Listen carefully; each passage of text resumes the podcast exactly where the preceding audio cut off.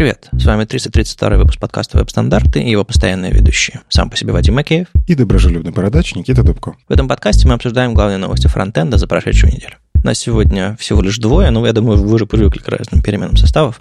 И да, я вернулся, привет. Я, у меня был небольшой отпуск, а, но я внимательно следил за тем, что ребята делают, потому что я это дело монтировал. Чем будем сегодня делать? Мы поговорим про новости браузеров совсем чуть-чуть. Извини, Никита, а, как-то вот не уловилось а, на сегодня. Ну, это ты пока так думаешь. Окей, будут сюрпризы. Вот сидим, смотрим на один и тот же сценарий, но у Никиты совсем другие планы, судя по всему. Так вот, по моей версии, о чем мы еще будем говорить? Там всякий перформанс, а, немножко, как, как там на, на сервере Google что рендерит, про, про Focus Visible поговорим, про приватность iOS, контейнер queries, финальный синтаксис, э, немножко про HTML, CSS. В общем, кажется, тем набирается неплохо, и фокус как раз то, что мы с Никитой любим. Ну и начнем, конечно же, с хрома. Опять же, в прошлом выпуске там как раз Юля говорила, что вот нет Никиты, поэтому хром не обсуждаем. Сейчас все вернем. Новость, не знаю, грустная, не грустная, мы уже про это говорили, но, в общем, а, Барри Поллард предупреждает о том, что HTTP 2 сервер push, все, его удаляют из хрома. Будьте к этому готовы. Э, в Chrome 106 и во всех остальных э, браузерах, которые основаны на Chromium, в общем, он будет просто выключен. А, мне причем нравится формулировка, что выключен. Может быть, код-то где-то внутри и останется, там где-то просто флажочек уберут, и потом, может быть, быстро, чтобы вернуть. Мне кажется, в этом месте нужно напомнить про то, что такое сервер push, потому что а, то, что его выпиливают, не то чтобы многие заметят, потому что не то чтобы многие использовали, ну, ты понимаешь. Это ты абсолютно прав, собственно, почему его выпилит. Ну, что такое сервер push, да? И был такой механизм, который в HTTP 2 позволял серверу отправлять на клиент какие-то файлы. То есть клиент, в принципе, их не просил, а сервер такой, я точно знаю, тебе это надо, на, возьми, пожалуйста. А потом уже там, допустим, в каких-нибудь ресурсах, там в CSS э, какой-нибудь э, загружается файл, э, внешне, потом асинхронно, в нем, например, запрашивается какой-то шрифт, а шрифт уже загружен ну, потому что сервер его подпихнул чуть-чуть заранее. И тогда, когда эту штуку анонсировали, я тоже видел много статей. Вау, это так классно, это можно будет так оптимизировать страницы. Но, как оказалось, во-первых, на HTTP 2 не все перешли. Ну, то есть очень многие сайты до сих пор сидят на HTTP 1, и у них все нормально, все работает. А во-вторых, оказалось, что в принципе HTTP 2 не то чтобы всегда подходит, и там казалось бы, что много статики, и можно забыть про спрайты, но ничего подобного. Там есть тоже свои нюансы на хендшейк, настройки всякие и так далее. Ну, то есть тоже нужно уметь варить HTTP 2. В общем, Никита понесло на свою любимую тему, что HTTP 2 не так уж хорош, как про него говорят. Ну, не-не-не, подожди. Я вообще считаю HTTP 2, если уметь варить, это очень классный инструмент, который нужно брать и использовать. Но нужно к нему подготовиться. Нельзя просто включить и такие, все, у нас стало хорошо. Нужно замерять. Ну, не знаю, я его сырым ем. То есть я просто включаю его на сервере и э, делаю все как раньше. Ну, понятное дело, перестал спрайты делать и всякие такие совсем уж э, с ума сходить, чтобы все ресурсы были в одном файле. А так, ну, типа, работает. Я, я, я люблю платформу за то, что веб-платформу, за то, что в ней берешь и делаешь, а браузеры, серверы и все вот эти вот технологии по пути работают с любым кодом плюс-минус хорошо. Но если тебе нужно выжать из своего а, перформанса как бы вот, вот все до последней капельки, чтобы прям затрещало, да, вот в этом месте нужно его правильно готовить. А если вы, типа, делаете какие-то open-source проекты, какие-то личные бложики или просто сайты, у которых там не миллионы пользователей, ну, просто включили HTTP 2 и стало лучше. Но ну, ты действительно прав. Это скорее история про то, что использовали, в принципе, все эти штуки. Те, кому нужно выжать из перформанса максимум, они про это как минимум думали. Так вот, оказалось, что э, серверным пушом пользовалось 1,25% HTTP 2 сайтов. Не всех сайтов, а HTTP 2 сайтов.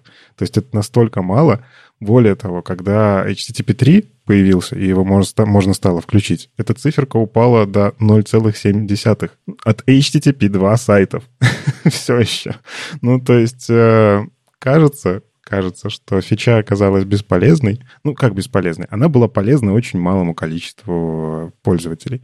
И другая еще проблема оказалась, что серверный пуш в принципе проблемный. Были баги на стороне браузеров, были баги на стороне серверных решений, и в целом там иногда становилось хуже, сильно хуже, чем если бы вы просто использовали, там, не знаю, классические подходы типа критического CSS, там, preload, preconnect, prefetch, вот эти вот link.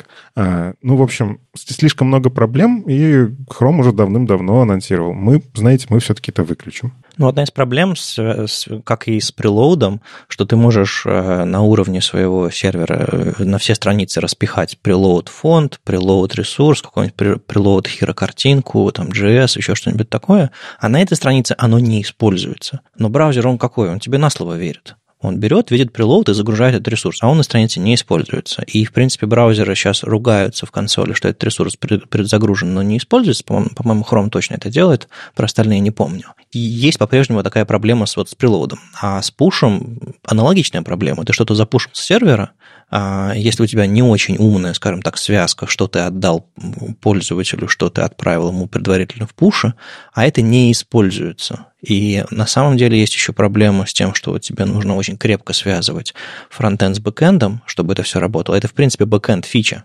строго говоря. Ты, не, ты должен написать свой фронтенд так, чтобы потом а, попросить у бэкэндеров или самостоятельно что-то там на бэке написать, чтобы себе отправить файл. И эти вещи могут рассинхронизироваться и делать performance хуже. Браузер заранее загружает что-то, что ему на самом деле не нужно, и поэтому какие-то приоритеты ну, слетают. Вот. Так что тут скорее была классная идея, но что-то не получилось. Ну, мне кажется, здесь э, они делают ставку все-таки на свои веб-бандлы. Сейчас пошла такая диванная аналитика, но веб-бандлы во многом вот эти проблемы, которые ты озвучил, они решат. То есть у тебя есть какая-то коробочка, которая говорит, э, здесь у меня внутри в приложении могут быть вот такие вот файлы. Может быть и не быть. Если хочешь, давай попробуем их загрузить. А, и по факту браузер, уже зная описание, он будет знать, что вот в этом бандле можно запросить вот этот файл. И этот файл по-особому кешируется, по-особому он доставляется, а может и не доставляется. Вы можете это полностью контролировать. Но вы контролируете это на клиенте. Это тоже очень удобно. А сервер по факту просто присылает описание, что у меня вот есть вот такие файлы. Не просто тебе, на тебе файлы сразу, всю коробочку целиком заполнены. Так, э, э, так он ведь еще бинарный. Ты можешь запросить с какой-то там точки по какую-то точку, а не файл целиком. Вот что еще самое классное в веб-бандле. То есть там частичный запрос может быть, как вот эта вот новая спека со шрифтами, которая позволит из большого шрифтового файла запрашивать только нужные части, бинарные части а потом уже каким-то образом, ну, то есть предварительно а, описанный шрифт и так далее, и так далее. То есть это какой-то next level а, эти бандлы и вот эти вот шрифтовые а, истории с загрузками по частям из уже готового файла, что вам не нужно разделять файл шрифта на части. Это, это очень-очень здорово.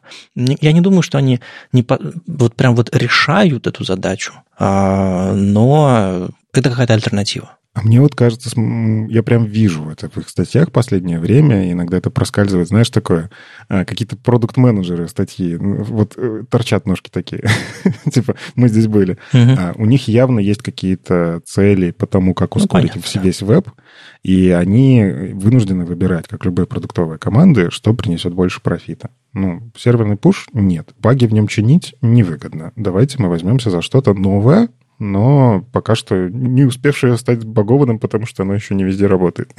Ну, Server Push это на самом деле, знаете, вот вы съездили в Икею, купили, ладно, Икея это больная тема, ну, ну ладно, продолжу. Съездили в, в Икею, купили табуретку.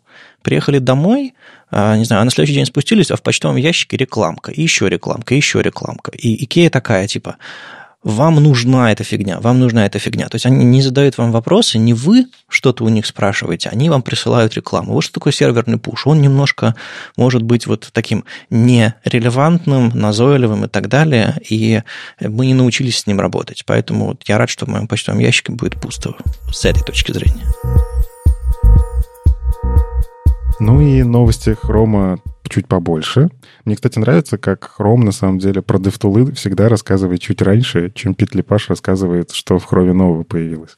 Иногда из DevTools торчат анонсы того, что будет на самом деле в самом э, анонсе Хрома. Ну, бывает такое. Слушай, ты так говоришь, как будто не знаю, ты говоришь про какой-то другой браузер, который не анонсирует свои релизы предварительно, и тебе нужно прям вот изучать, что там будет. Ну, ты же знаешь все, что там будет. Тебе же не нужно ждать Питалипажа для этого. Ну, мне интересно смотреть за этим.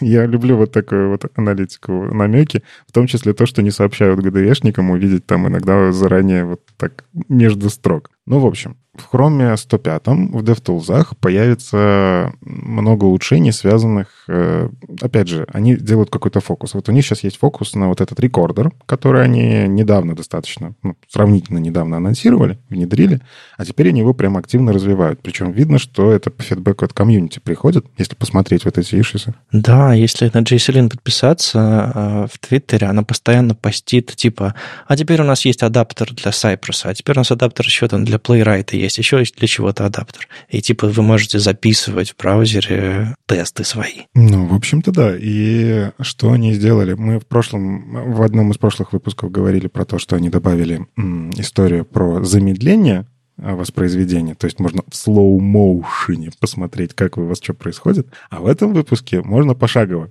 то есть не, не slow motion, а, раз, а можно, кстати, и slow motion включить и пошагово посмотреть. Ну, короче, можно в какой-то момент остановиться. Это очень похоже на обычный дебаг, который вы в скриптах используете. И здесь они добавили вот такие же кнопочки. Причем там тоже появилась кнопочка «перепрыгнуть через действие». Ну, то есть вот привычная нам... Ну, дебагер такой, да. Да-да-да.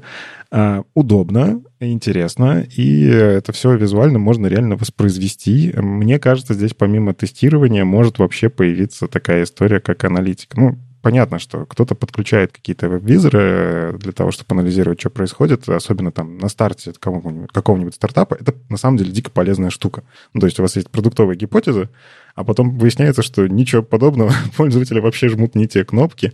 А, и для старта, да, может, по перформансу проседает, но это полезно. Просто сделать пользовательский опыт класснее. И вы можете реально каким-то образом таким попробовать э, вот это все записывать как действие, а потом поконвертировать это в тот самый скрипт, его же портировать можно в этот рекордер, и смотреть, что произошло, прям своими глазами, без вот этих всяких наворотов, которые ну, обычно в визорах там отдельный инструмент, который это смотреть, он тяжеловесный. Вот можно свой собственный скриптик будет попробовать написать.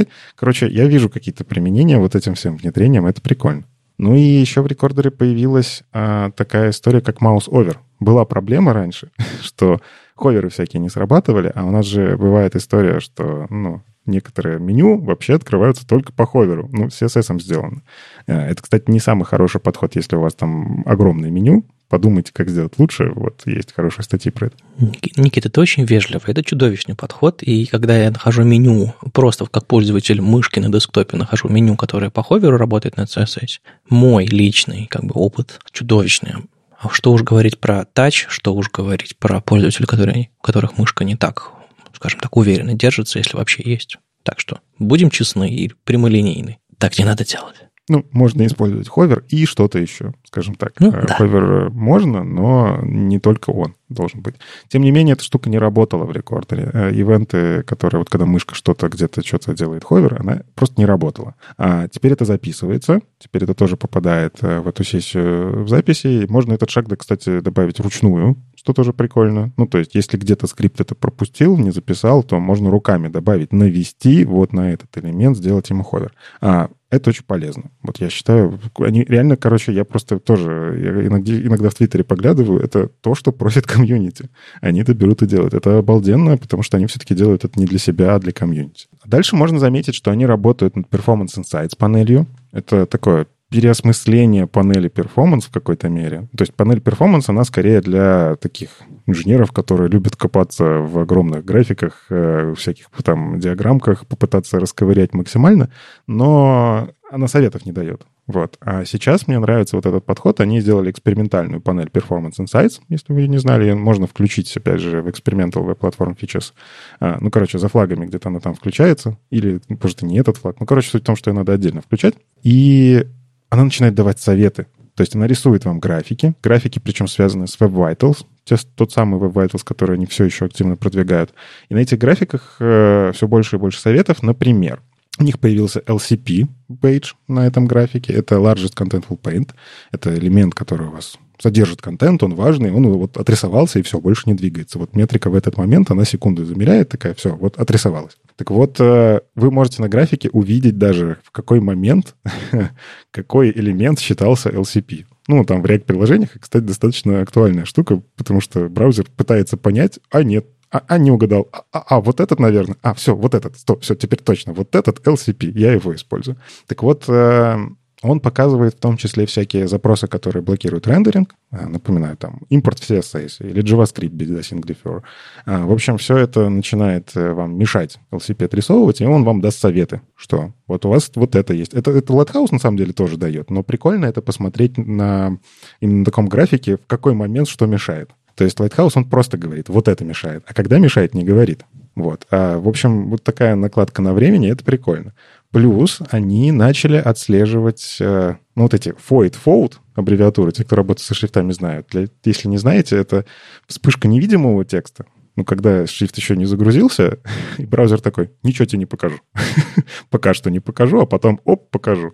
Или э, вспышка нестилизованного текста. То есть изначально шрифт не подгрузился, вы фоллбеки криво указали, у вас там Times New Roman рисуется, а потом, оп, и ваш красивенький какой-нибудь кастомный шрифт дизайнерский. И это все, оно влияет в том числе на сдвиги э, разметки, иногда причем очень значительно, потому что у каждого шрифта есть свои какие-то метрики. Вы можете просто взять, загрузить шрифт, и у вас внезапно line height станет сильно больше. Ну, потому что шрифт такой. А вот я думаю, этот fold unstyle текст, он подходит к, к ситуации, когда у тебя есть фалбечный шрифт системный какой-то, но его характеристики сильно отличаются от твоего кастомного шрифта. Опять же, там высота букв, э, высота строки, еще что-то такое. Или только Times? Ну, вот э, в целом, мне кажется, тут надо посмотреть. Я вот как раз эту вкладочку Performance Insights еще не посмотрел в 105-м в канарейке. Надо, кстати, зайти посмотреть. В общем, прелесть в том, что теперь эта вкладочка показывает, какой конкретно шрифт вызвал сдвиги. И мне, наверное, не важно даже знать, это системно, не системно. Мне просто покажет, что вот здесь были сдвиги. Это тоже очень удобно. Кстати, опять же, Lighthouse этого не показывает. Уже вот здесь это крутая штука, которую ну, надо отдельно исследовать именно через вот эту вкладку. Прелесть, опять же, в том, что он показывает конкретно шрифт, конкретно ресурс, и даже, по-моему, если там вы загружаете через э, дата-атрибуты, вот это вот все, ну, дата двоеточие, B64, кстати, не делайте так, пожалуйста, потому что это шрифт сильно больше становится, а вам же откуда-то эти данные взять надо. Ну, есть разные мнения на эту тему. Я видел статьи, которые говорят, что иногда это единственный вариант. Ну да, в целом, вот как сервер пушим. Скорее всего, не надо, но если вы знаете, что вы делаете. Я понимаю, там иногда у некоторых CSP-политики так настроены, что можно только через дата, но все-таки а постарайтесь все-таки внешними файлами. Это Если бы был бы серверный пуш, это еще и быстрее бы было. ну нет, нет, у нас есть э, прилоуды всякие, конечно, используйте их. Короче, показывается. Это тоже в Performance Insights. И опять же, если вы стараетесь сделать загрузку шрифтов на вашем сайте классный, обязательно воспользуйтесь вот этим вот э, инструментом. В общем, действительно они растут в этом месте, и это классно. Что еще из интересного? У них на самом деле там много чего появилось, но я вот хочу подсветить... Я даже не знал просто, что такое есть. вот. А оно, оказывается, не просто есть, но это добавили в DevTools. У нас э, в вебе появляются элементы, которые всегда по умолчанию рисуются сверху. То есть, как бы вы там z-индексы свои не писали, но браузер решает, что элемент dialog он всегда будет сверху. Вы как хотите позиционируете, но dialog он должен так работать. А, и другие там тоже всякие есть элементы, которые, ну, просто так задизайнены, что они должны рисоваться сверху. Поэтому появляется такое понятие, как топ-лейер. То есть у вас появляется что-то, что всегда рисуется сверху верхним слоем, и вы можете это подебажить. Я думаю, что а, в топ-лейеры также попадут все эти новые классные спеки, связанные с попапами когда ты указываешь атрибут pop-up, и у тебя какая-то штука открывается поверх. Ну, в общем, отдельно мы на эту тему уже много раз говорили, можем, в принципе, накидать еще статей на эту тему, на OpenUI э, дать ссылку. Но я думаю, эта штука не распространяется на выпадающий селект, потому что это не рендерится прямо внутри браузера, это системный компонент. Я не думаю, что вот именно вот эта подушка селекта э, в DevTools покажется как топ-плеер, хотя она действительно ну, поверх всего. То есть это именно внутренняя браузерная кухня, то, что рендерится внутри браузера, вот прям браузер это отрисовал, а это будет э, топ-плеером. А вот подушка селекта, ну, я, я прям уверен, что нет. Это другая штука. Ты на самом деле прав. Э, если посмотреть иши, в котором это, собственно, там у Chromium можно найти, где это все решалось, там действительно обсуждались диалоги, попапы и всякие прочие там попапы API, которые в JavaScript тоже появляются. В общем, это то, что новое. Это не старые какие-то штуки. Видимо, старые штуки не так уж легко залезть. К тому же мы не можем стилизовать. Диалог-то мы можем стилизовать, мы можем на него влиять. Такой мини-shadow root, нельзя, наверное, так сравнивать, но все-таки такое изолированное пространство, в котором вы все равно можете как-то подлезть. А вот стилизовать, стилизовать селекты, то, чем мы очень давно хотим, но все еще нельзя. Ну вот я на днях там делал для мобильных браузеров меню, бургерное, классическое, нажимаешь, оно открывается поверх всей страницы.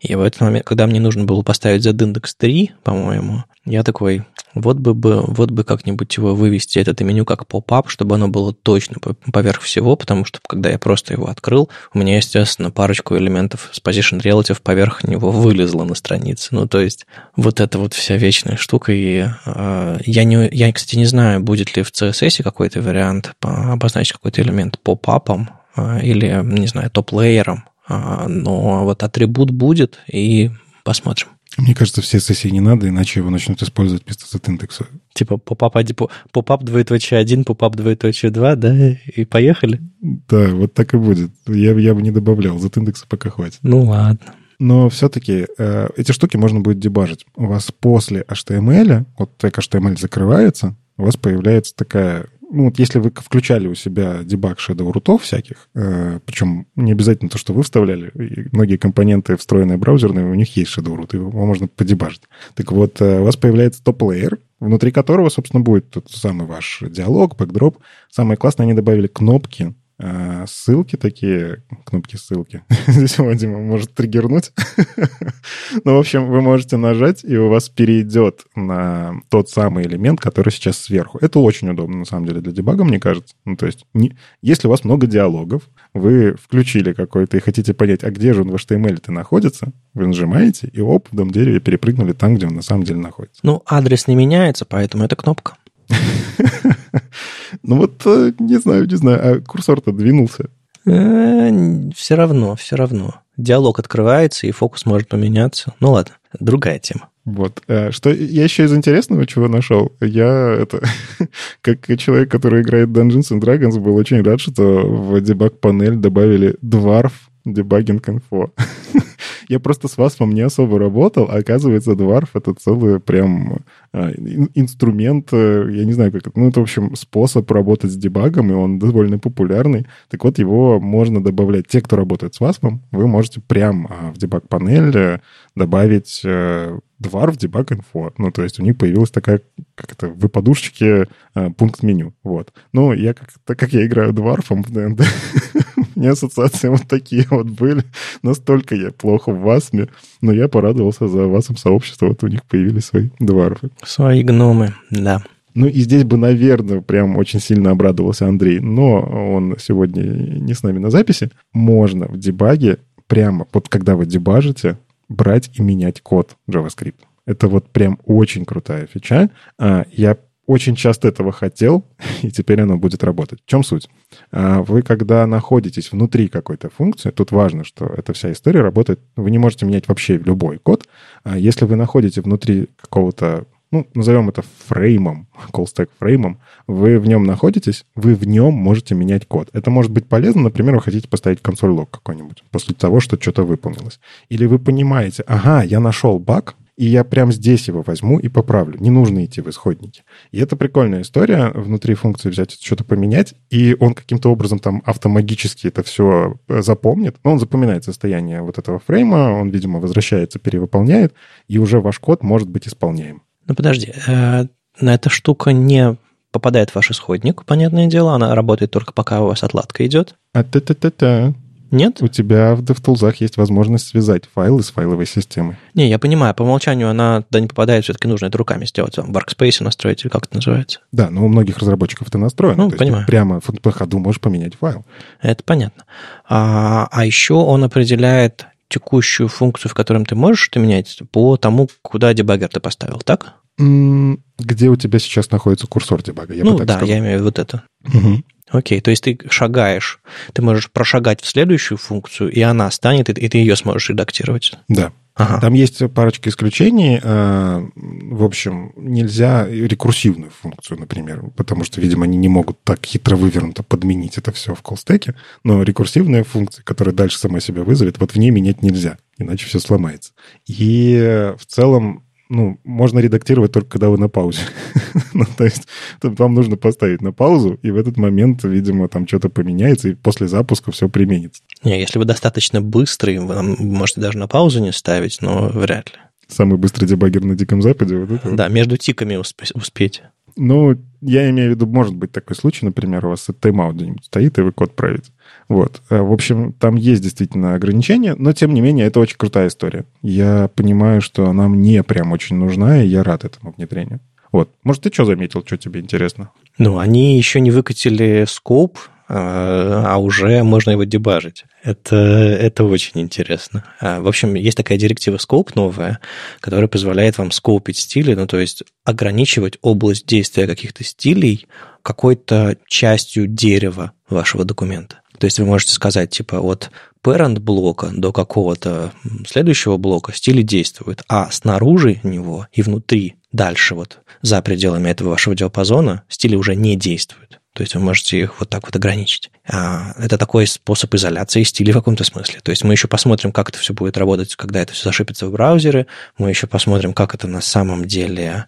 Ну, в общем, нужно ли, нужно ли будет выбросить, не знаю, там какие-нибудь CSS-модули, style components или что вы используете, и использовать вот это вместо. Это еще нужно разобраться, потому что это история как с переменными, знаете. А, у нас были SAS-переменные, потом пришли кастомные свойства, мы такие, классно, у нас есть... Пер... А нет, это по-другому работает, это совсем по-другому решает наши задачи, но все-таки решает и гораздо больше. Так что ждем от этого скопа и в отличие от предыдущих э, эпизодов, скажем так, э, предыдущих релизов Хрома, э, многих других фич, скажем так, которые они шипели, отладка этого дела будет доступно вместе с фичей, потому что они уже в DevTool'ах это все пощупали. И вы можете включить в платформу фичи в канарейке, в Chrome Canary, и попробовать скоп, и тут же его поотлаживать. То есть у вас не просто будет какая-то магия, а вы сможете это делать. Ну, это правда важно. Ну, слушай, нот а, вместе с Хэс до сих пор... Ну, типа, он уже работает вроде в хроме, но как его засунуть в дебаг-панель, непонятно. Это не просто чекбокс, который ты включил и выключил, как ховер там и Active. Нот все еще нету. Это нужно дебажить просто обычными стилями.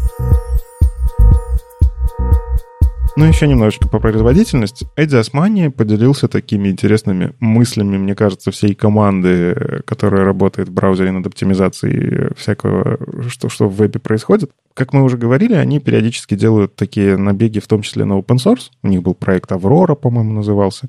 А, в общем, суть в том, что они реально ходили в open source для того, чтобы какие-то очень популярные фреймворки, например, Next, сделать лучше и адаптировать под Chrome в том числе. То есть, например, они в свое время затащили в Next э, скрипт, который не просто скрипт, а скрипт с большой буквы.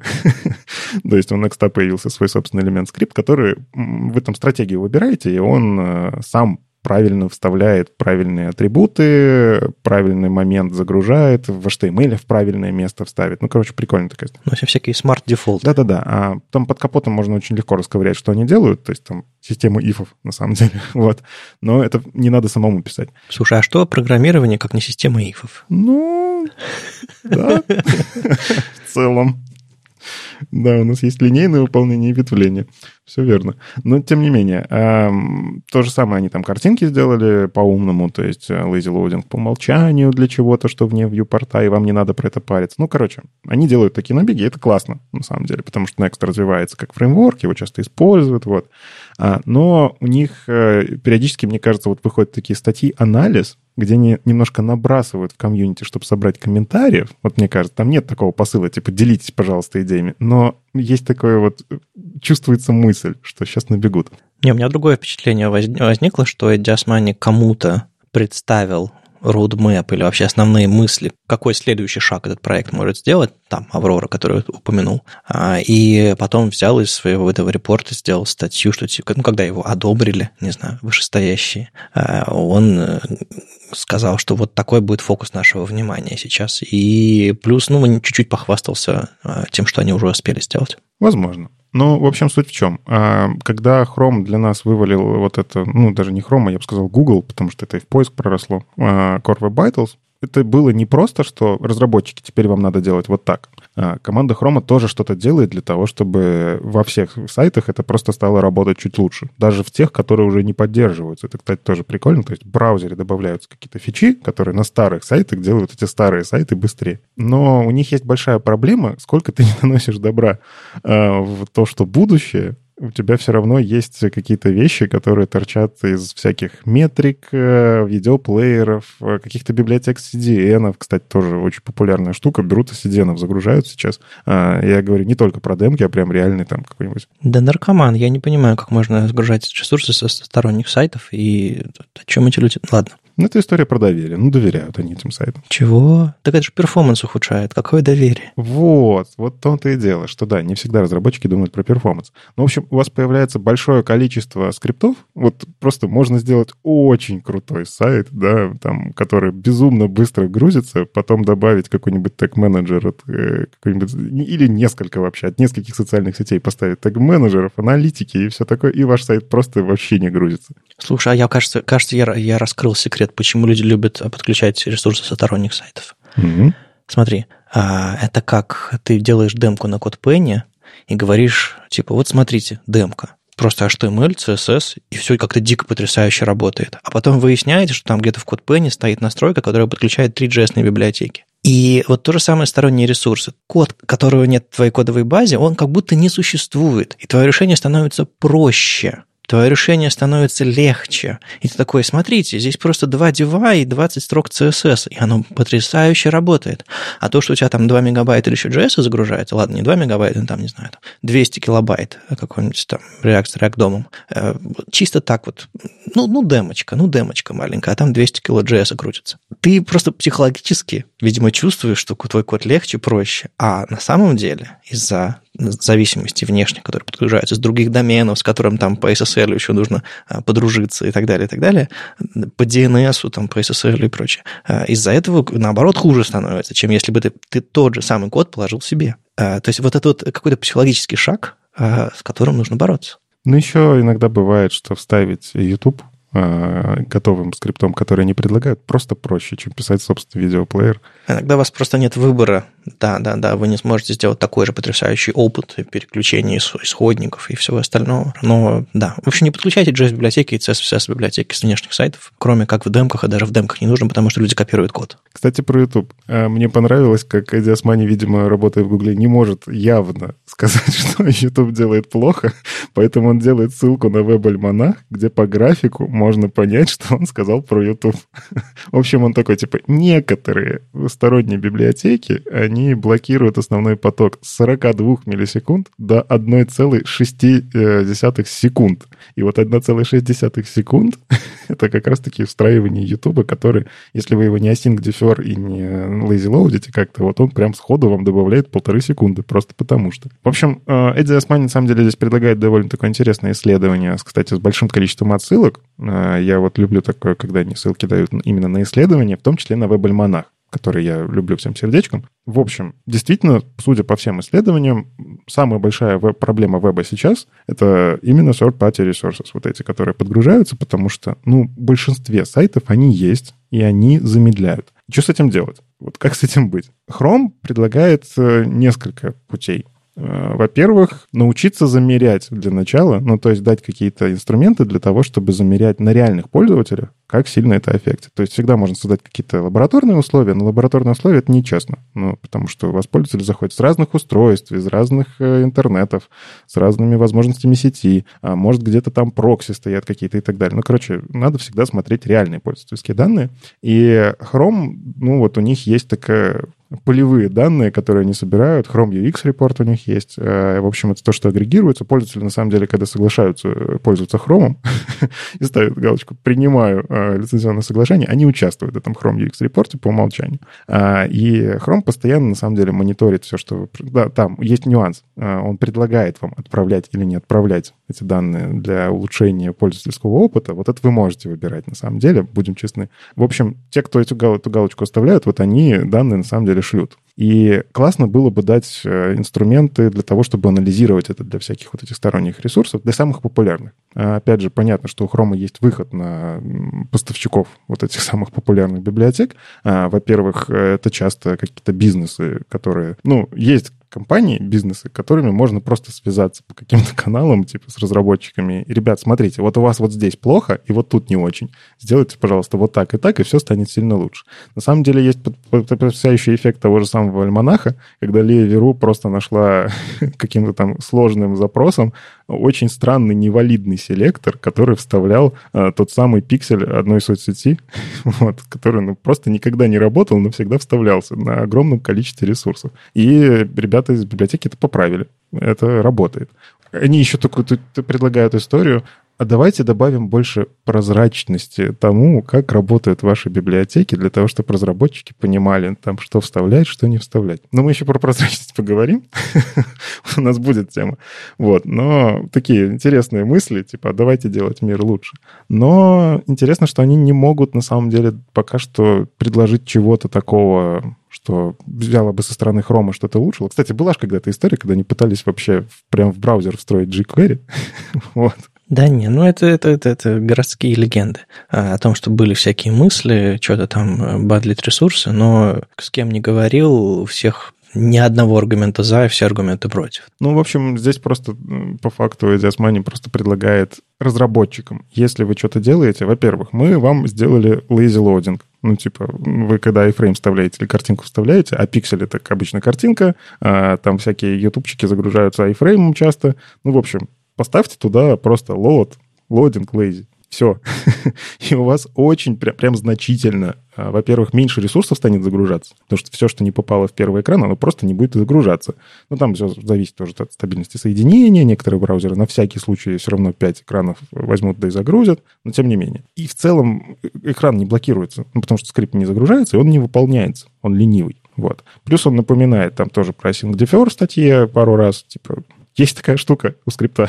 Вы можете загружать не блокирующие, использовать. Ну и в целом вы можете попробовать поиграть э, с теми самыми room метриками, постараться их все-таки научиться замерять, э, увидеть, что конкретно на вашем сайте тормозит. Может, это, кстати, и не сторонняя это библиотека, может, это ваш скрипт делает плохо.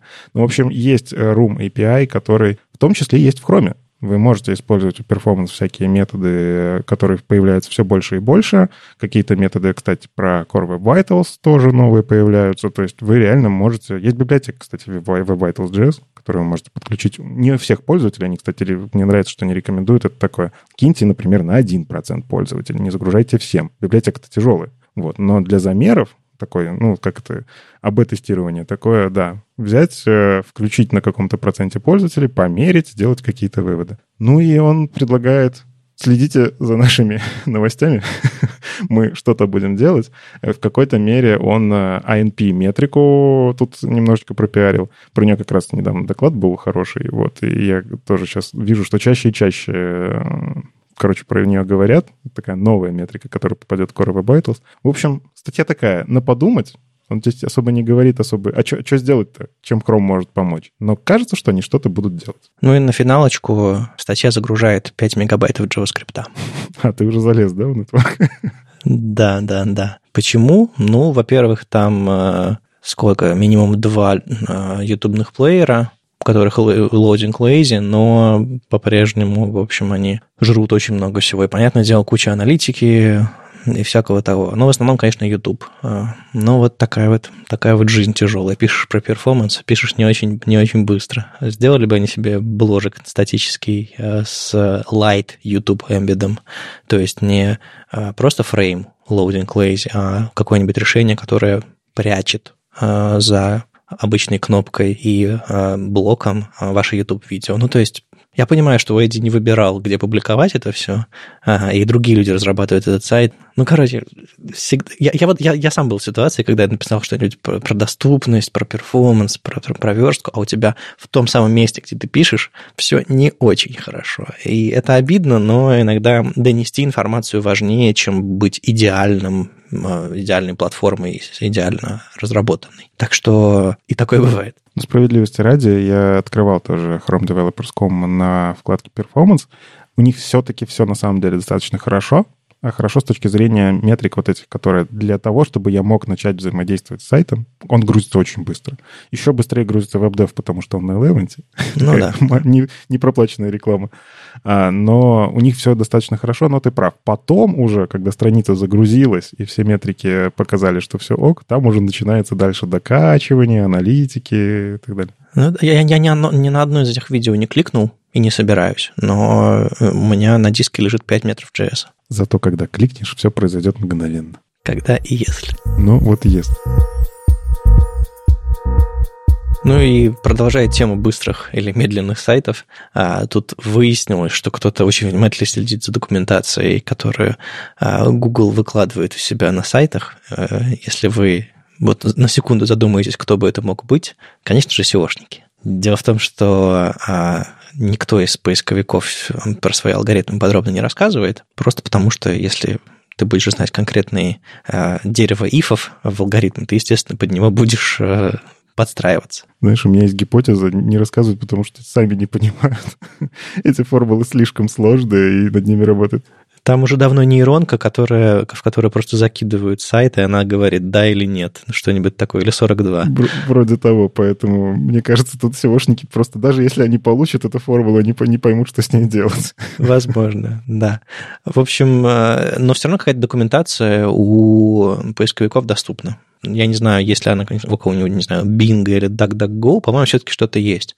Но, допустим, у какого-нибудь, там, не знаю, Google или Яндекс есть, э, безусловно, свои ресурсы, в которых они в основном фокусируются на не на том, что, типа, как попасть э, в первую десятку в выдаче, а скорее фокусируются на пользовательском опыте. Типа, как сделать так, чтобы пользователям было удобно и классно на вашем сайте, и очень жирно намекают на то, что именно это э, является, именно это они считают важной характеристикой качества вашего сайта, и, соответственно, это влияет его, на его ранжирование. И, собственно, в чем новость? А, в том, что кто-то заметил, что плашечку, которая была синего цвета, теперь стала плашечкой красного цвета. И там чуть-чуть поменялась формулировка. А, в чем дело?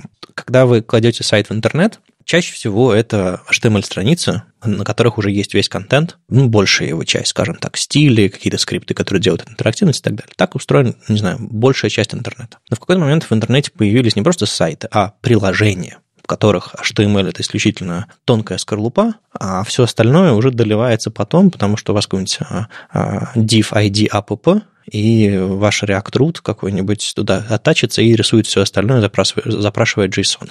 Так работают всякие современные single-page и, и поисковикам в какой-то момент пришлось научиться их понимать. И, по-моему, исключительно а, Google научился это делать. Я не знаю других поисковиков, если я правильно все понимаю, которые рендерят JS у себя. А, вот. И а, главная фича вот этого всего рендеринга была не для того, чтобы сказать вам, ребята, а, ну все, теперь можете делать JS сайты. Нет, скорее это было сделано для того, чтобы существующие сайты, которые почему-то выбрали такую модель существования, были видимы пользователям, чтобы их можно было находить. То есть, понятное дело, что всегда можно выложить какой-нибудь сайт мэп, можно выложить какой-нибудь еще дополнительные э, выдачу вашего контента, там, фиды какие-то, еще. В общем, есть много разных форматов, которые позволяют каким-то образом отдать поисковикам данные, но это не было э, полноценным, скажем так, сайтом, который можно проанализировать и сделать вывод, насколько он хорош. Поэтому вот э, Google в какой-то момент решил рендерить эти сайты.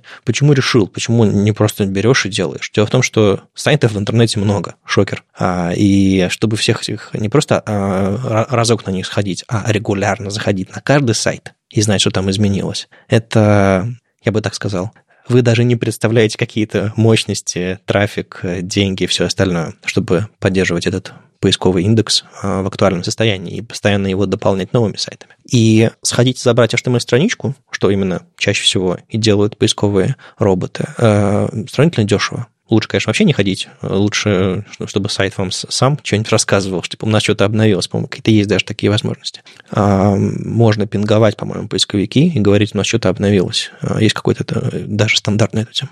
Не то, что стандарт, это скорее есть механизмы. Ну, короче, стандарт, кстати, по-моему, да, действительно был какой-то. Я на днях прочитал об этом и удивился. Э, это не Open Graph разметка, а вот это... Не-не-не-не. Можно прям вот со своего сервера попингануть поисковик по какому-то адресу, дернуть ручку. А это не стандарт, это просто по факту ручка, в которую ты просто дергаешь, это опишка, да? Да, по-моему, Google и Яндекс ее поддерживают. В общем, э, если у вас страница требует рендеринга браузерным движком, чтобы там загрузился HTML, подгрузили JS-ресурсы, выполнился JS, нарисовалось что-то, и только в этот момент можно пощупать ваш дом, это очень ресурсоемко. А Google сейчас делает эти все вещи с гораздо более низким приоритетом, чем если бы у вас была просто HTML-страница. Соответственно, если у вас что-то обновилось на сайте, который так устроен, а, Google об этом узнает позже, спустя дни, может быть, недели. Я не знаю, насколько часто они это делают. Они об этом обычно не говорят. И на самом деле была целая серия Мартина Шплита, и, собственно, откуда это все взялось. Он рассказывал про JavaScript и SEO. И как, это, как эти все вещи работают и так далее. Вот, собственно, из этой статьи скриншоты и взялись в этой статье на Search Engine Roundtable, какой-то сайт в интернете. В общем, они написали, что в этой статье как раз плашка поменялась. И если раньше динамический рендеринг, как, собственно, эта фича называется, когда JS исполняется на вашем сайте для того, чтобы нарисовать ваш дом дерево, построить, а, если раньше эта фича говори, была типа «классная фича, пользуйтесь, мы так умеем», то сейчас они пометили ее, ребята, динамический рендеринг это типа исключение, это такой workaround, и как эм, прям основное решение, оно, конечно, не подходит, поэтому не полагайтесь на него.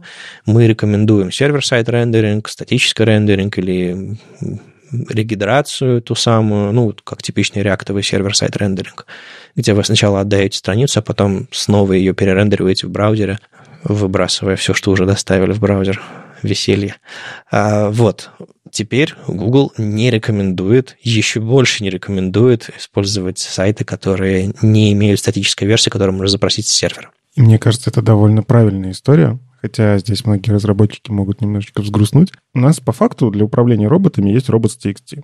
И роботы обещают, что они будут, ну как, честное слово, мы будем стараться, то, что там у вас написано, мы будем вот это делать. Да, я, я на днях э, клал на сайт robots.txt, еще раз почитал документацию, там написано, мы ничего вам не гарантируем, но мы можем учесть э, ваши пожелания. Ну, слушай, я видел как раз таки исследования, там вот реально research э, на разных сайтах клали робот.txt и как раз таки отслеживали юзер-агенты. А действительно ли они перестали ходить? Действительно перестают ходить. Это, ну, то есть, можем, но вот действительно, кажется, и делают. Это хорошо. Но вот здесь какая проблема получается? Э, изначально, да, у нас, когда single-page application появились, ну, все, для поисковиков эти сайты стали сломанные. Ну, как ты там его сделаешь-то? У тебя же все на реакте-то, и все только на клиенте, а браузер такой, ну, вот этот браузер, роботы ходят браузером, если что. ну, таким урезанным, обрезанным, там какие-то кусочки не работают и все такое. Но суть в том, что JavaScript не работал. Все, что делать? Ну, у вас там title, если сразу отрисовался, уже хорошо. И вот, как Вадим говорит, div, ID, app, все. Больше ничего нету. Хорошо, если внутри loading написано, да? Раньше так модно было. Окей, ваш сайт состоит из слова loading. Вот что там индексируем? Не, ну там э, частенько кладут всякий Open Graph, действительно, заголовок, есть картинка, есть описание, есть и так далее. Это уже что-то. Но этого очень мало. Ну вот, э, да, и хороший механизм дали, что, окей, мы говорим, наш поисковый робот, он Google бот. Вот когда user-agent придет на в нем внутри Google бот, окей, ладно, так и быть, подготовьте для нас отдельную версию. Я на самом деле это в практике использовал как раз-таки для Open Graph. Ну, потому что, по сути, Open Graph пользователю обычному нафиг не нужен. Ну, он его не использует. Это исключительная информация для роботов. Ну как? Подожди, ты шаришь ссылочку в, в, в телеграмчике, и у тебя там snippet появляется, какая-то rich -карточка. Это тебе как пользователю удобно. Да-да-да, потому что робот Телеграма нет, это робот Телеграма у тебя сходит, и это все получит. Ну, Слушай, ну для кого он это делает? Для пользователя? Ну... Я имею в виду, что именно отображать эти все метатеги для пользователя, вставлять их в HTML, их нет смысла. Но объективно нет а, смысла. для пользователя, который открыл в браузере, ты имеешь в виду? Все, я понял. Да.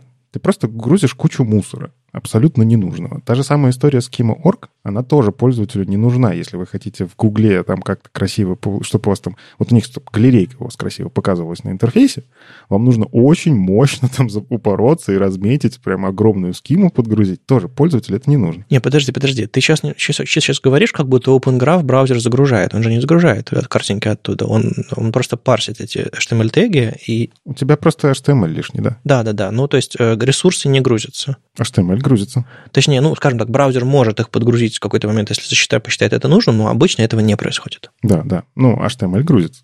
Ты, ну, короче, это история про мусор. Вот. А, и ты можешь увидеть, что у тебя приходит какой-то конкретный... Кстати, что удобно, ты можешь адаптироваться под какого-то бота. Например, ты знаешь, что одна социальная сеть использует картинки такого разрешения, вторая социальная сеть другого. Там, конечно, можно помечать через разные префиксы у image, но есть соцсети, которые префиксами не представляются, они просто идут в OG image. Ну, в общем, это такой лайфхак, как можно с этим работать. А, ну и на самом деле тут появились, конечно же, черные SEOшники, которые, о, а давайте мы будем по юзер-агенту выдавать все очень правильное, очень хорошее, сайт у нас потрясающий, а на самом деле это какой-нибудь там, не знаю, онлайн-казино или еще что-нибудь. В общем, э, так и получалось. И понятно, что поисковики, которые, ну, их основная задача — это решать задачи пользователя. Пользователь свой запрос вводит, он хочет получить информацию по этому запросу. А потом переходит на сайт, а сайт показывает не то. Так вот, пользователь же не будет говорить, что ай-яй-яй, сайт плохой. Он скажет, что поисковик плохой. типа, он не решил мою задачу, я перехожу, там ерунда. Вот, это, это причем это нормально. Я как бы понимаю такую логику. Так вот, э, поисковики, наверное, все-таки пришли к тому, что надо с этим бороться. И я искренне верю, что они начнут ходить без юзер-агентов. Ну, то есть они просто будут притворяться обычными браузерами и получать именно ровно то, что на сайте есть. Да, понятно, мы уже обсуждали, что Google Bot начал ходить с Chrome, который умеет JavaScript, и там какая-то версия, которая более-менее даже ECMAScript 6 фичи поддерживает. Э, то есть, да, она сможет как-то ваш сайт загрузить, но мы тоже тогда обсуждали, что у него там есть, по-моему, 3 секунды на загрузку. Если не успели, то это ваша проблема. Поэтому нужно оптимизировать как-то здесь вещи, всякие загрузки. И здесь все еще нужно SSR, здесь все еще нужна какая-то история про быстрый Core Web Vitals. В общем, я искренне верю, что это хорошая история. Ну, то есть то, что видит пользователь, то видит и поисковик. То есть, если пользователь за 3 секунды сможет решить свою задачу на вашем сайте, понять, что делать, значит, поисковик, когда туда зайдет, он тоже сможет распарсить, что у вас там происходит. Короче, позитивная история, хотя, опять же, это такие сейчас диванная аналитика по тому, как цвет плашки поменялся. Но я искренне верю, что так будет. Еще группа новостей, связанные с фокусами, но с другими фокусами.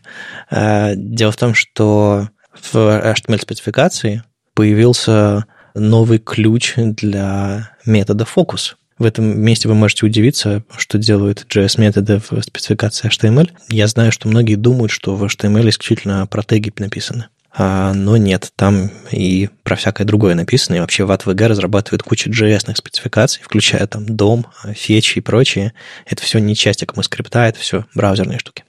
Так вот, а, в HTML-стандарте появилась опция ну, вот знаете, как вы иногда вызываете какие-то, не знаю, event listener какой-нибудь или еще что-нибудь такое, и вы там можете указать э, объект с ключ, ключ значения каким-то вариантом. Допустим, не знаю, сделать плавную прокрутку где-нибудь, там, когда scroll to, или какой-нибудь, чтобы ваше событие исполнилось один раз, какой-нибудь once. А тут вот можно сделать, допустим, button.focus, и внутри в объекте указать focus visible, двоеточие true. И в этом месте, когда я первый раз увидел, я подумал, focus visible, наверное, это имеет отношение к селектору focus visible. А, но не совсем. Это другая штука. Э, если вы а, хотите вручную сфокусировать какой-то элемент на странице. Допустим, если вы, не знаю, закрыли поп-ап и хотите перевести фокус на какой-то элемент, э, где фокус был до этого, на кнопку, которая открыла этот поп-ап, например. Или, допустим, вы хотите э, каким-то образом программно прокрутить до какой-то части страницы,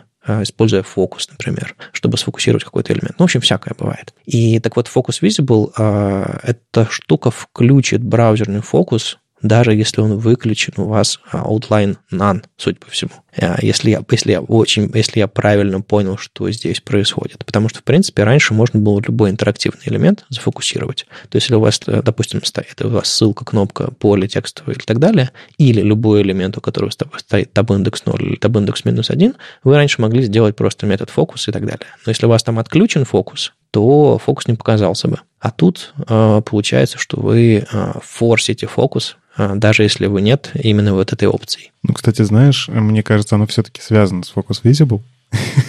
ну, по-другому. Ну, я имею в виду вот этот селектор. Ага. А, потому что когда появился Focus Visible, ты в какие-то моменты стал выключать фокус. Потому что, ну, типа, мышкой, когда мы кликаем, фокуса на самом деле не показывается, потому что это для этого Focus Visible был сделан. Но ты хочешь его показать. И, и, и как?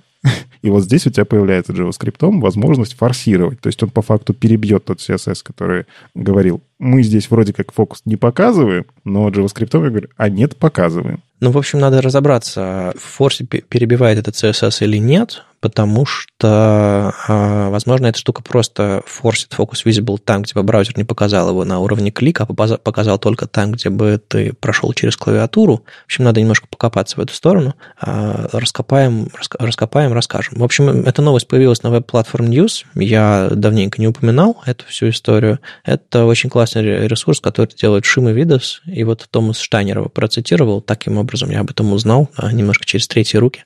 Но все равно. Так что читайте Web Platform News. Э, хорошая штука. И, собственно, тот же самый Шими Видос тоже другую штуку раскопал. Он на самом деле занялся, он э, стригерился на рубрика «Вадим читает Твиттер» а, и людей, которые общаются друг, друг с другом. Он стригерился на какой-то э, пост Мануэля Матузовича, который там про доступность писал фокус фокуса. Потом пришел Михаил Шарналь, что-нибудь там заговорили про фокус, когда, что нужно делать, чтобы внимание, сфалбечить Focus Visible Selector для браузеров, которые Focus Visible не поддерживают. Потому что вы ведь можете сделать, например, Focus Outline None, а потом Focus Visible э, каким-то образом описать ваши стили. То есть вы, по сути, говорите браузеру, фокуса не должно быть, но он должен быть, если, допустим, пользователь пользуется клавиатурой. По сути, все так и должно работать. На самом деле достаточно просто Focus Visible написать, а, но в браузерах буквально годичной давности, а, если вы хотите все-таки использовать этот фокус, ваш кастомный фокус, не просто синюю а голубую рамочку, которая появится в старых браузерах, если вы используете только Focus Visible, а если вы хотите, чтобы в старых браузерах, которые не поддерживают Focus Visible, все-таки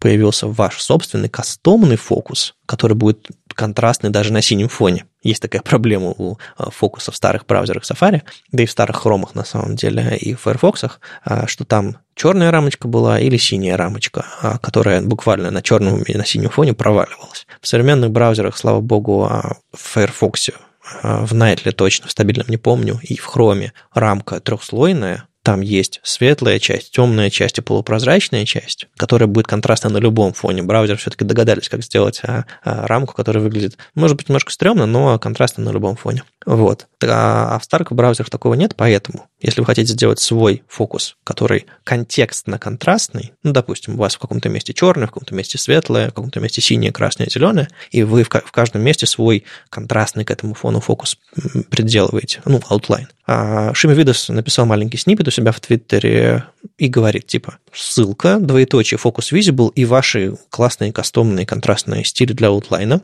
Дальше. Supports not selector в скобочках Focus Visible, и там вы можете прописать стили для фокуса. Именно для фокуса, а не Focus Visible. Вот это будет фалбеком для, допустим, Safari годичной давности. Там есть, правда, нюансик, что функцию селектор в саппорте нужно еще проверить, как Safari поддерживает, поэтому фалбек такой сложноватый. А, так что вот такой ведь есть момент, что если вы совсем отключаете фокус, может быть стрёмно. Мое личное решение, вот я тоже на днях верстал. Я на самом деле последние, последние несколько недель много верстаю, я себе делаю бложек а, англоязычный и много радостно верстаю в свободное время. Вот. И там я просто использовал подход, что у меня... Я использую только селектор Focus Visible, и, по сути, говорю браузеру, когда пользователь кликает на кнопку «Фокус не показывай», а когда он переходит на нее с клавиатуры, показывай фокус. Так вот, э, это прекрасно фалбэчится на старые браузеры, они просто показывают свои обычные фокусы, потому что не прочитали специальные эти штуки. Поэтому там синие и черные рамочки, ну или современные контрастные рамочки, все-таки на интерактивных элементах получаются. Но если вам нужен кастомный фокус в старых браузерах, вот решение от Шимовидоса, повторюсь, которое нужно проверить на поддержку в тех самых старых браузерах. Знаешь, мне вот тут интересно, как э, свое время придумали вот эту Ad Support, и все такие, вау, это классная штука. Но постепенно ее такие, так, секундочку, она же не умеет в селекторы. Ладно, сейчас добавим селекторы, но пока они добавляли селекторы, появились новые селекторы, которые тоже уже так не проверить. И вот это вот малое пересечение браузеров на самом деле ни разу не малое. Мы точно так же имели проблему, когда нужно было support, э, что мы умеем display grid, там была целая категория интернет, интернет Explorer подобных браузеров, которые ты не можешь вот так вот, ну, при всем желании, там суппорт не работает, а грид работает. И вот как э, с ними работать? А, и, и я вижу, что суппорт тоже развивается в спецификации. То есть я вижу, там появляются новые какие-то. А что делать вот с теми же самыми? Как работать с медиа-выражениями? Ну, типа суппорт, который проверяет медиа-выражения. А, э, изначально этого не было, а, а теперь надо, потому что появляется все больше там add layer и add scope и так далее. Да, да. И вот опять они добавят это, но по факту появится целая категория браузеров, которая умеет в директиву add layer, но Supports у нее еще не умеет определять, а умеет ли она в директиву AdLayer.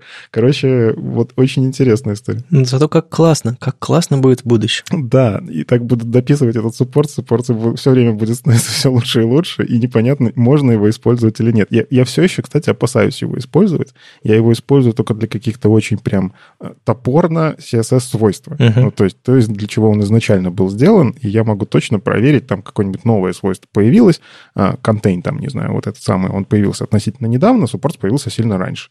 И я могу проверить, окей, браузер умеет в Contain, давай я его начну применять. Вот это удобно. А вот уже всякие штуки типа селекторов я нет. Я потому что помню, что в свое время даже э, вот этот селектор а, псевдокласс, он по-разному работал в разных браузерах, потому что по умолчанию он работает с простыми селекторами, но потом браузеры такие, ладно, мы и сложные сможем. Мы тут все равно хэс собираемся затащить, какая нам разница? Вот. А, а Safari сидит такой, ну, ну ребят, ну, ну, ну я ж, ну, ну я все еще с простыми работаю, куда вы побежали? Алло.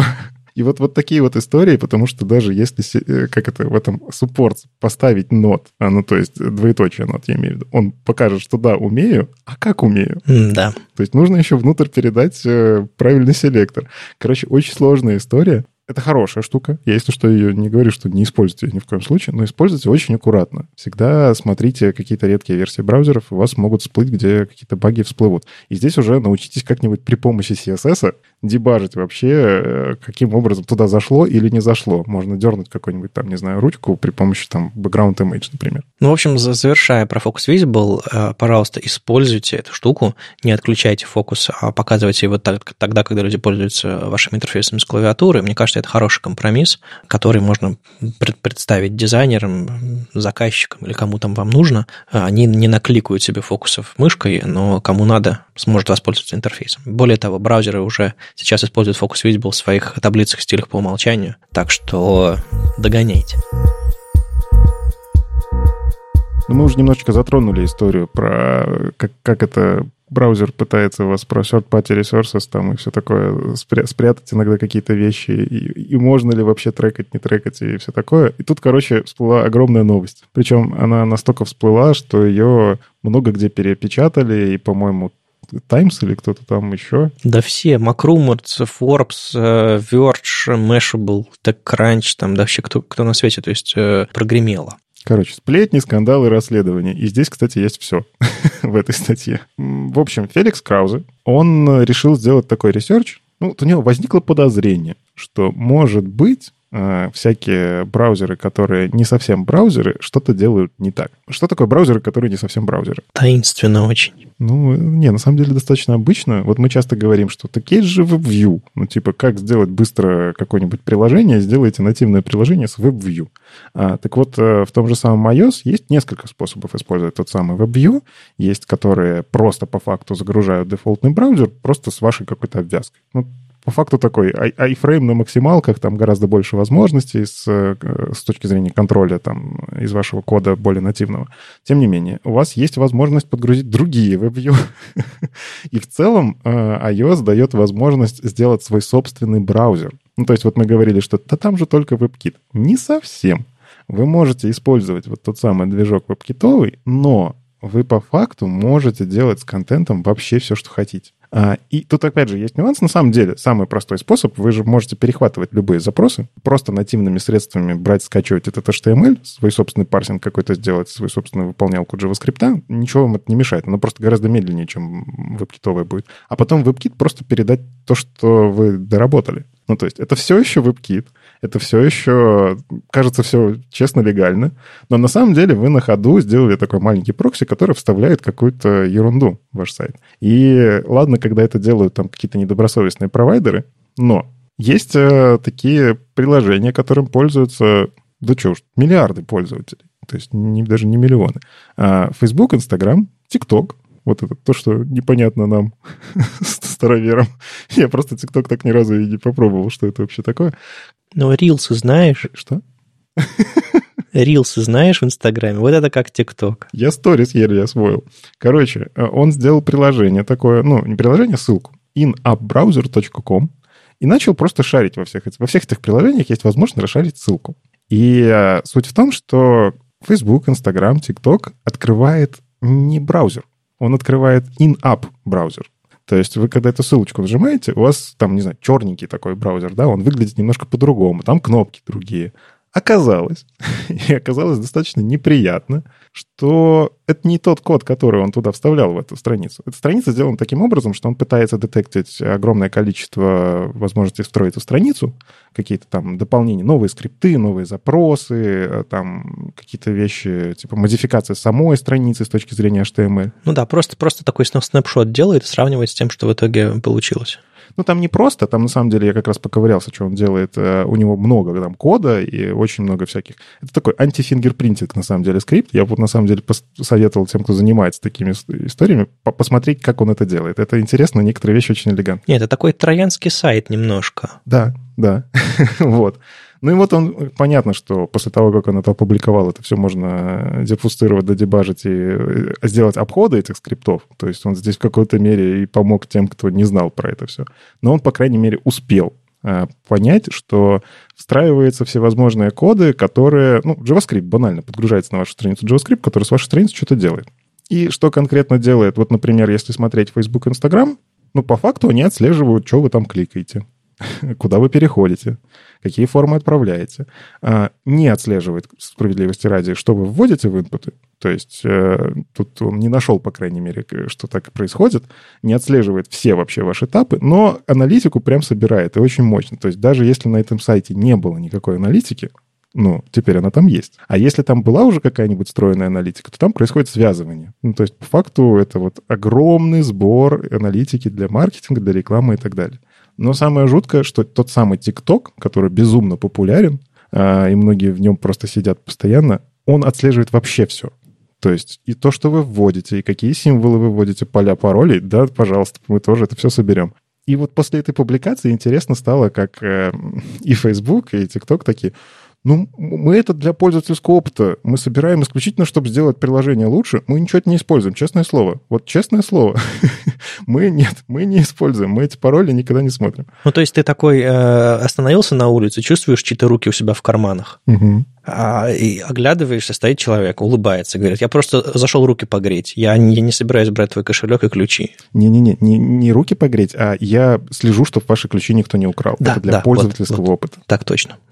Ну, в общем, э, действительно такой прям скандал. Мне, я точно уверен, что с точки зрения Safari появятся какие-то новые... Ну, им надо как-то ответить, потому что по факту это у них произошло. То есть они вроде бы придумали механизм, как делать правильно, но не, придум, не допридумали, как этот механизм сломать можно. Было бы хорошо, если бы они придумали, как на iOS иметь альтернативные браузеры, чтобы пользователи могли выбрать безопасный безопасные браузеры и пользоваться ими, например, а не вот Safari и так далее. То есть, ну, на самом деле, ведь, ведь есть разные способы открыть страницу, и я бы на месте Apple просто в какой-то момент, если уж не разрешил альтернативные браузеры, это как бы отдельная большая тема, то разрешил бы только безопасные способы, где это все нельзя встроить. Там же есть, по-моему, три типа как минимум, или даже больше. Нет, по-моему, три типа.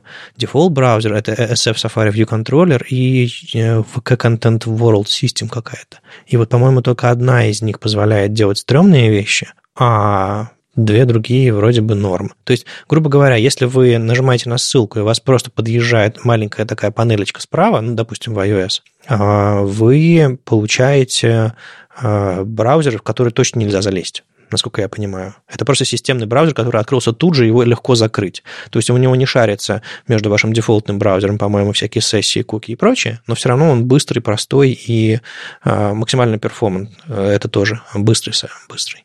Но если вы чувствуете, что вам нарисовали отдельное окно с отдельными кнопками, а еще и как в случае ТикТока нет возможности выйти в обычный браузер, даже через контекстное меню, э, и в итоге там, не знаю, скопировать ссылку, открыть в режиме для чтения, добавить закладки, все вот это, все, что вы любите в обычном браузере, там, скорее всего, какая-то засада. Понимаешь, я вот как раз-таки почему стоит обсудить эту новость. Она может ударить по разработчикам, которые ничего плохого-то не делают. Вот то, что ты говоришь запретить, не совсем подойдет. Иногда нужно в нативном приложении отрендерить HTML-контент. И здесь ровно для этого на самом деле и идет. Со сторонних сайтов или с, домер... с доверенных доменов. Так а здесь же какой механизм? У тебя in-app браузер, он на самом деле может сходить, получить э, содержимое, и как-то собственный мини-движок, который у тебя что-то сделает, и вставить его. Не, смотри, э, есть такая штука, как э, на андроиде TVA, знаешь? Угу. Trusted Web Activities называется. Это типа такой PWA, который можно опубликовать в, apps, э, в Google Play. А, по сути, это обертка вокруг сайта легкая. И вы, э, публикуя этот TVA, вы пишете набор доменов, которым вы хотите получать доступ и прозрачно открывать внутри своего вот, этого. Или маску какую-то даете, насколько я помню. А вот можно то же самое разрешить. Типа, вот вам вот эти домены нужны, и пусть это будет частью ревью процесса приложения. То есть вы отправляете в App Store приложение, а, в котором есть WebView, и вы говорите, мы будем ходить на эти домены. И если вы э, э, ходите на другие домены, вы не получаете доступ к их содержимому. Нет? А я сходу придумал контраргумент. А помнишь, как работал Opera Mini? Ну, прокси, все дела, да. Ну вот, ты разрешаешь один единственный домен, но Facebook сделает тебе домен, через который он будет проксировать весь трафик. Да, конечно, им по железу это капец как тяжело будет сделать, но если им надо будет, они сделают. И домен разрешен. Ну, то есть вот все эти штуки, их на самом деле можно обойти. Ну, сертификаты, э, все эти э, CSP полиси, они тоже ведь протухнут, если через другой домен ходишь, будешь ходить. Корсы, ну, в какой-то мере да, но способ выкачать сайт в гетом все еще существует. То есть... Слушай, ну это будет совсем дичь, если ты будешь отдавать пользователю не сайт, на который он зашел, а его копию из диска. Короче, здесь вопрос э, о том, насколько разработчики не совсем хорошие вещи делают. Ну, то есть, э, к сожалению, это инструмент, который нужен в нативных приложениях, никуда от него не деться, потому что куча приложений используют вот эти вьюшки, которые можно наполнять чем угодно. И да, выяснилось, что in-app браузеры на iOS — это опасная история. В общем, тем, кто слушает нас и просто пользуется. Там, если что, есть кнопочка «Открыть в дефолтном браузере». Нажимайте ее, открывайте в своем Safari, или если у вас, кстати, Chrome установлен поверх WebKit, он откроет его в Chrome. Ну, в общем, где вы там сидите на iOS? Ну, только если вы не ТикТоком пользуетесь. А, да. Но мне кажется, TikTok принудят добавить эту кнопку. Я почти уверен, после вот этого всего громкого. Им, конечно, надо будет бизнес-процессы перестроить, а как теперь-то собирать данные, но они что-нибудь придумают. Короче, страшные вещи творятся. ну, то есть я всегда боялся, и мне всегда было интересно, а зачем Facebook открывает мне не просто веб-вьюшку, а какую-то такую кастомную веб-вьюшку? Ну, зачем? Затем, чтобы ты остался внутри Facebook. Ну, это понятно. То есть я всегда это воспринимал исключительно как такой забор, который ты, в принципе, можешь перешагнуть или там немножко напрячься, пере, пере, перепрыгнуть, а, чтобы выйти из приложения Facebook. Но он э, такой высоты, что ты типа можешь через него перебраться, но такой высоты, что тебе ну, немножко нужно сделать экстра усилия, поэтому ты, скорее всего, этого не будешь делать. Я всегда воспринимал это исключительно как вот ограничительную меру. Но зная Facebook, зная Мету и вообще многие другие компании, ты понимаешь, что типа им очень важно получать твои данные. Да, Google тот же самый да и все любые в общем, крупнейшие мировые компании. Им очень важно знать про тебя все, а, чтобы как минимум настраивать твой собственный опыт пользовательский, а как максимум еще и продавать, к счастью, надеюсь, анонимизированные данные всяким сторонним ребятам. Ну, в общем, так как эти публикации это разошлась по огромному количеству нетехнических, причем изданий, А, мне кажется, шум этот что-то поменяет. Причем вот интересно, что исследование одного человека поменяет реально спецификации какие-то, браузеры подойдут к этому по-другому. Я уверен, это в том числе Firefox каким-то образом сделает. Они всегда, когда такое видят, о, сейчас мы что-нибудь придумаем и против этого. И, кстати, спасибо им за это. А, и Safari, и Chrome, я думаю, что-то здесь предпримут. В общем, это явно было... Вот, вот вы, вы можете менять мир в одиночку, если что. Небольшим хвостиком у Феликса есть отдельный сайт, называется housefelix.today. И, к слову, о приватных данных. На этом сайте написано, что Феликс сейчас в Праге, что сегодня он съел 653 калории 91 э, углеводов грамм, 45 граммов протеина, 7 граммов жира. Так, так, так, что он, у него, он, он весит 79,9 килограмм, у него рост метр девяносто три, высокий Феликс, а он, он спал 5,5 часов и так далее. А он прям, у него прям дэшборд, который говорит о том, где он, что он и как он себя чувствует. А, так вот, этот человек бесплатно отдает кучу своей информации наружу, но переживает, чтобы вы свою не отдали. Под конец лета нам обещают контейнер queries. Точно в хроме. По-моему, 30 августа выходит э, следующий Chrome, 105, по-моему, в котором контейнер queries будет работать по умолчанию. Осенью у нас будет Safari 16, где контейнер queries тоже обещали поддерживать. И более того, релиз уже заморожен, то есть есть какой-то, как раньше говорили, Golden Master, э, когда про Windows XP или там какую-то очередную версию, типа, сейчас вот-вот, все, она зафиналилась, осталось только напечатать компакт-диски и привезти в магазины. Э, в общем, да, э, Safari 16 уже напечатали на компакт-диске. Идите в ближайший Apple Store. Кстати, ты никогда не задумался? Компакт-диски, ну, типа, маленькие, они же всегда были больше, чем дискеты. Дискеты это более компакт. Ну, были пятидюймовые дискеты. Видимо, когда компакт-диски появились, были большие. Не знаю. Ну, может быть. Короче, а Мириам Сюзан, в общем, э, не случайный человек, а контейнер Queries, собственно, человек, который всю эту спеку написал в соавторстве там, с другими людьми, но тем не менее, а, двигал и так далее. В общем, она написала у себя в блоге, что типа, ребят, контейнер Queries грядут, ладно, новость, но синтаксис другой. Если вы смотрели там, не знаю, мое видео прошлогоднее, если вы читали блокпосты из предыдущих там всяких э, э, лет, когда про контейнер query начали говорить, мне кажется, года полтора все это дело длится, а, может быть, чуть больше, а, там были разные вариации. То есть там нет такого ничего принципиального. Контейнер queries, напомню, это возможность а, использовать что-то типа media queries, то есть медиа выражений, только от контейнера. То есть это выражение от контейнера. А, когда вы проверяете, какой ширины ваш а, контейнер, если оно соответствует ну, какому-то, каким-то параметрам, вы каким-то образом меняете стиль у ребенка. То есть вы, допустим, если ваш блок в узкой колонке, вы ему делаете shift поменьше в заголовку, например, а если блок в широкой колонке или вообще ну, в главной колонке, то вы делаете разголовок побольше. То есть опираетесь не на ширину окна, а на место расположения вашего блока. Дичайше удобно. В общем, синтаксис не так сильно поменялся, у нас по-прежнему есть директива контейнер, но главное изменение, пожалуй, есть э, в том моменте, где вы обозначаете контекст, в котором ваш э, ваше выражение от контейнера будет применяться. Дело в том, что вы не можете просто как с медиавыражениями написать медиавыражение и типа поехали, все будет хорошо. Вы еще должны обозначить родителя, внутри которого эти медиавыражения будут работать, относительно которого, собственно, ваш внутренний блок будет рассчитывать вот эти все параметры. Дело в том, что ширина родителя обычно рассчитывается от ширины ребенка. Если вы, опираясь на ширину родителей, меняете ширину ребенка, у вас получается циклическая зависимость.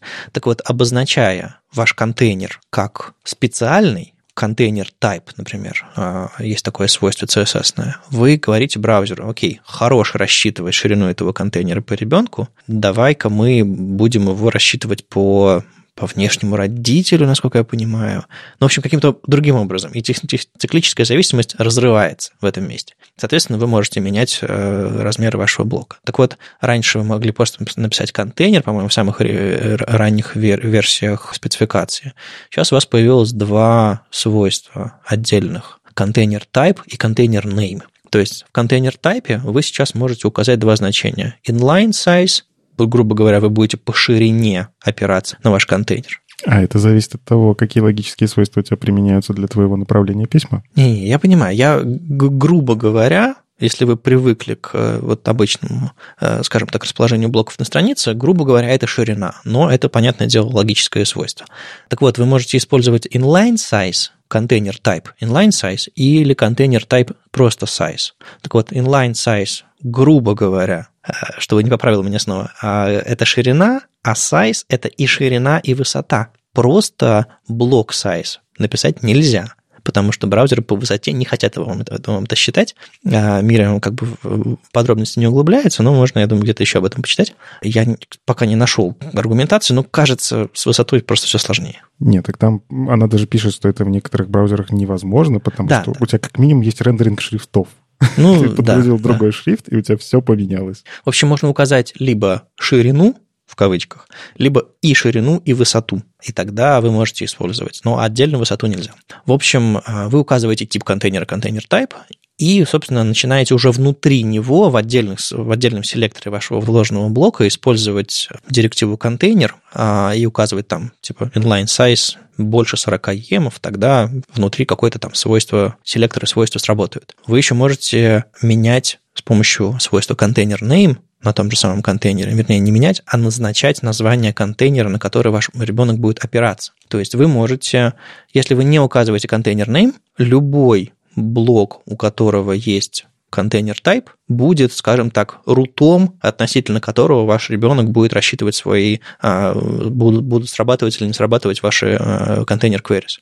Но вы можете указать конкретное имя, на которое этот директивный контейнер будет опираться, и если оно лежит в любом другом контексте, и если нужного заданного рута по имени нет, то контейнер query срабатывать не будет. То есть можно либо делать универсальные, либо заточенные под конкретные места, куда все это вставляется. То есть появляется какая-то логика, что у вас контейнер query сработает не всегда, всегда, например, если вы хотите, а только в определенных контекстах, в определенных вложенностях. В общем, два свойства. Контейнер type и контейнер name, а, опять же, опциональные. Ну и еще одно изменение связано с тем, что единицы от контейнера единицы контейнера, давайте так их называть, надо в словарь добавить, а, потому что у нас есть единицы viewport, допустим, а, VW, viewport width. У нас раньше еще шла речь про единицу измерения QW, то есть queries width но их э, передумали называть единицами Q, а теперь их называется CQ, то есть CQW, Container Queries Width, ширина, э, будет опираться на 1% э, ширины вашего контейнера, который вы обозначили как специальный контейнер type, например.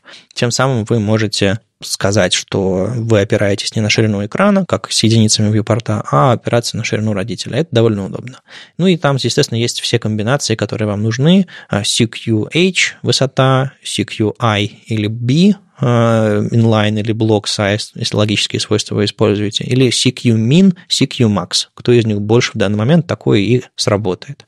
То есть альтернатива. Поменялась, повторюсь, единица измерения Q на CQ, а, и некоторые демки из-за этого, собственно, могли сломаться. Возвращаясь к э, свойству контейнер, оно раньше, по-моему, было без контейнер type, контейнер name самых ранних реализациях, по-моему, я на основе этого делал свою первую демку. А сейчас по-прежнему есть свойство контейнер, но оно является шорткатом. И вы можете написать контейнер, двоеточие, указать имя контейнера, слэш, тип контейнера. И вот это то, что уже не поменяется, пишет Мириам, это то, с чем браузеры зашипятся. В Safari точно. В Chrome, может быть, что-нибудь подтюнет, потому что они чуть более гибкие в этом смысле.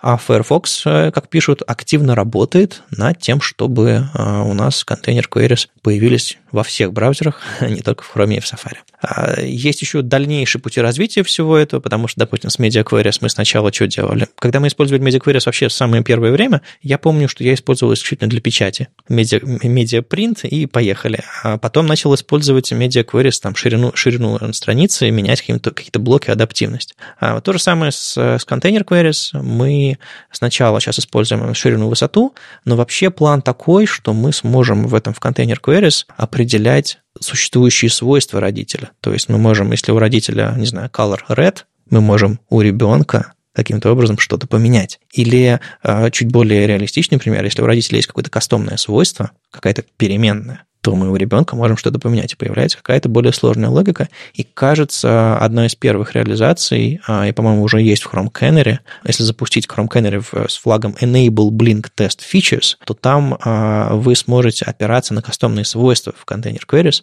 и уже попробовать, как это работает. Но пока обычные свойства не работают. В общем, мощнейший механизм выкатывается в браузере сейчас, и уже осенью есть шансы я надеюсь, Firefox успеет до конца года, а, есть шансы начать его аккуратно использовать, а чем дальше, тем больше. Мне, кстати, действительно нравится, что несмотря на то, что контейнер queries э, начали продвигать вообще-то Firefox когда-то, ну, как спеку. Я просто помню, обсуждение инициативы шла очень сильно от них, я когда читал ишью но у них э, оно не сдвинулось, видимо, ресурсов сейчас не хватает.